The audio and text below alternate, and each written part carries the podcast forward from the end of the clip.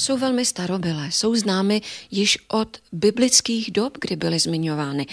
Oni taky pochází velmi blízko svaté země, pochází ze střední Asie nebo celkově ze středomoří a ve středověku v Itálii se začal používat takový milý zvyk, kde byly darovány dokonce jako svatební dar, protože se lidé domnívali, že magicky přitahují majetek, štěstí, plodnost a dlouhověkost. Mandle jsou takové trošku nahořklé a já vím, že většinou co je nahořklé, tak bývá pro člověka dobré, bývá zdravé. Platí to právě u mandlí?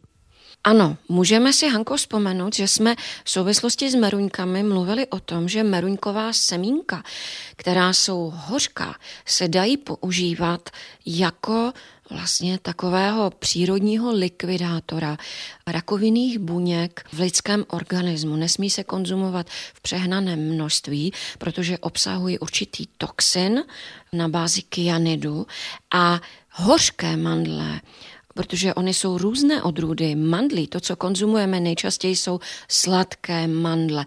Hořká odrůda mandlí tento kyanid obsahuje také, takže se nedoporučuje konzumovat ji za syrova. Já mám takový zvyk, když si přidávám mandle třeba do jablečno-mrkového salátu, tak si je přelévám horkou vodou, nechám je stát třeba do druhého dne a pak je oloupu a vlastně tím působením tepla se zabrání nějakému neblahému působení toho kyanidu. V čem jsou dále pro člověka dobré? Jaké další zdraví prospěšné látky obsahují? Mandle patří mezi ořechy. A víme, že ořechy jsou nesmírně prospěšné pro srdečně cévní zdraví.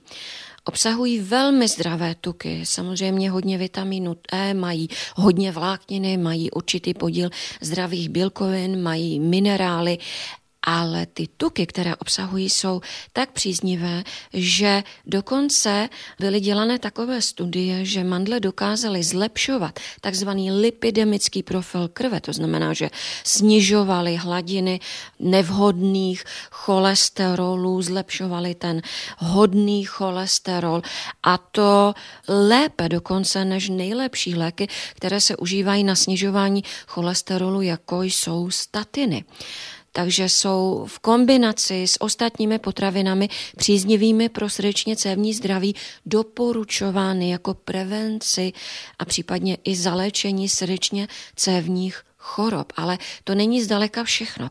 Když si vezmeme, že patří mezi skupinu ořechů, my jsme hovořili o pistácích, hovořili jsme o vlašském ořechu. Když se podíváme na vlašský ořech, připomíná nám svojí strukturou mozek. Mandle ho nepřipomínají, nicméně v mozku jsou takové dva mandlové útvary. Říká se jim amygdaly a to jsou skutečně ve tvaru mandliček.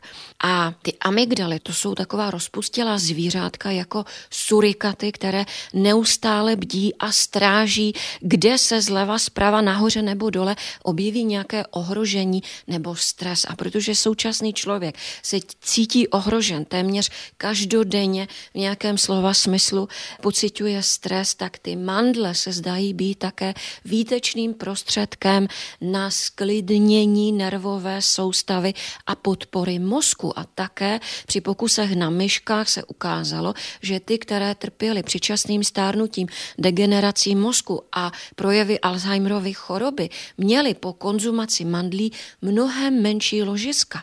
Ta alzheimerská ložiska v tom mozku, takže i na mozkovou činnost, eh, nervovou činnost.